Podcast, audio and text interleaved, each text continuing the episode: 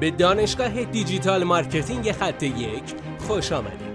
ما در اینجا روزانه تجربیات خودمون رو در زمینه افزایش بازدید سایت در سطح بالایی به کارآفرینان ارائه میدیم که ما هم از همین تجربه ها و تمرین ها استفاده می‌کنیم.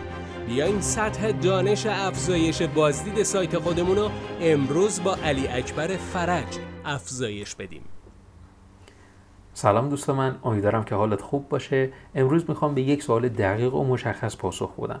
اونم اینه که چه کلید واژه‌ای رو انتخاب کنیم که در گوگل نه تنها رتبه بگیریم بتونیم فروش خودمون هم افزایش بدیم. قبل از اینکه به این سوال جواب بدم ممنون میشم منو همینجا follow کنی که روزانه بهت آلارم بده که ما یک حالا پادکست جدیدی رو منتشر کردیم که با شنیدن این پادکست ها می‌تونی ترافیک سایت خودت رو افزایش بدی. خب بریم سراغ جواب این سوال. ما چه کلید واژه‌ای رو انتخاب کنیم که بتونیم در صدر نتایج جستجو بیایم و بعدش فروشمون رو افزایش بدیم؟ گوگل از سایت هایی که میان تعداد کلید های بسیار زیادی رو انتخاب می‌کنن و تلاش می‌کنن که در رابطه با اون رتبه بگیرن با شکست مواجه میشه. چون که گوگل به سایت هایی که روی کلید های بسیار زیادی تمرکز می‌کنن رتبه آنچنانی نمیده. پس بیایم چی کار بکنیم؟ بیایم تعداد کلید های رقابتی رو یعنی اونایی که رقابت بسیار بالایی دارن تعدد اونا. مثلا اگر اون کلید های خیلی سخت مثلا سی عدد هستش شما بیاین از این سی تا کلید های پر رقابت روی سه کلید واژه تمرکز کنید. و اون کلید هایی که خیلی رقابت روی اون نیست بیاین زیر مجموعه این کلید واژه قرار بدید. بذارید براتون مثال بزنم. مثلا کلید واژه خرید موبایل. خیلی کلید واژه پررقابتیه که دارن توی این ماراتون گوگل دارن تلاش می‌کنن وبسایت ها بتونن رتبه بگیرن. حالا این خرید موبایل یه زیر مجموعه هایی داره. به جای اینکه دیگه روی کلید واژه مثلا مثال می‌زنم.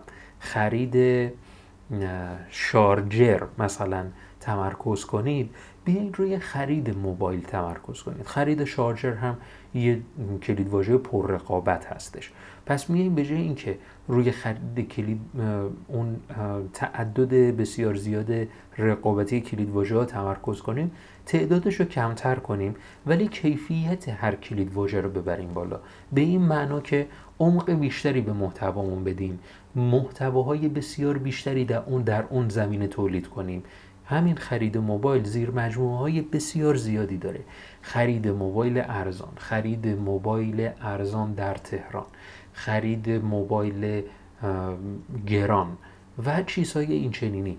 اینا تعددشون بسیار زیاد هستش. هر وقت که بتونید روی یک کلید واژه زوم کنید و عمق بیشتری با عمق بیشتری محتوا تولید کنید گوگل به اون کلید واژه رتبه بالاتری میده و وقتی که رتبتون روی اون کلید واژه افزایش پیدا کرد اون وقت می‌تونید یک کلید واژه دیگری رو در کنار این کلید واژه پر رقابت در نظر بگیرید و در کنار اون روی اون هم کار کنید.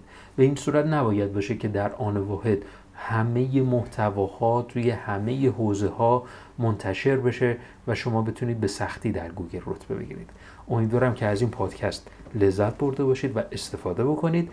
لطفا برای من کامنت بذارید. منتظر اون کامنت های شما در همین صفحه هستم. متشکرم. بسیار ممنونم که این جلسه با ما بودید. لطفا نظر خودتو برای ما بنویس و مطمئن که خونده میشه. برای دسترسی به منابع بیشتر بر اساس موضوع امروز که می‌تونه به شما در digital marketing کمک کنه به سایت خط یک dot com سر بزن. راستی برای اینکه جلسه فردا را از دست ندی حتما ما را دنبال کن.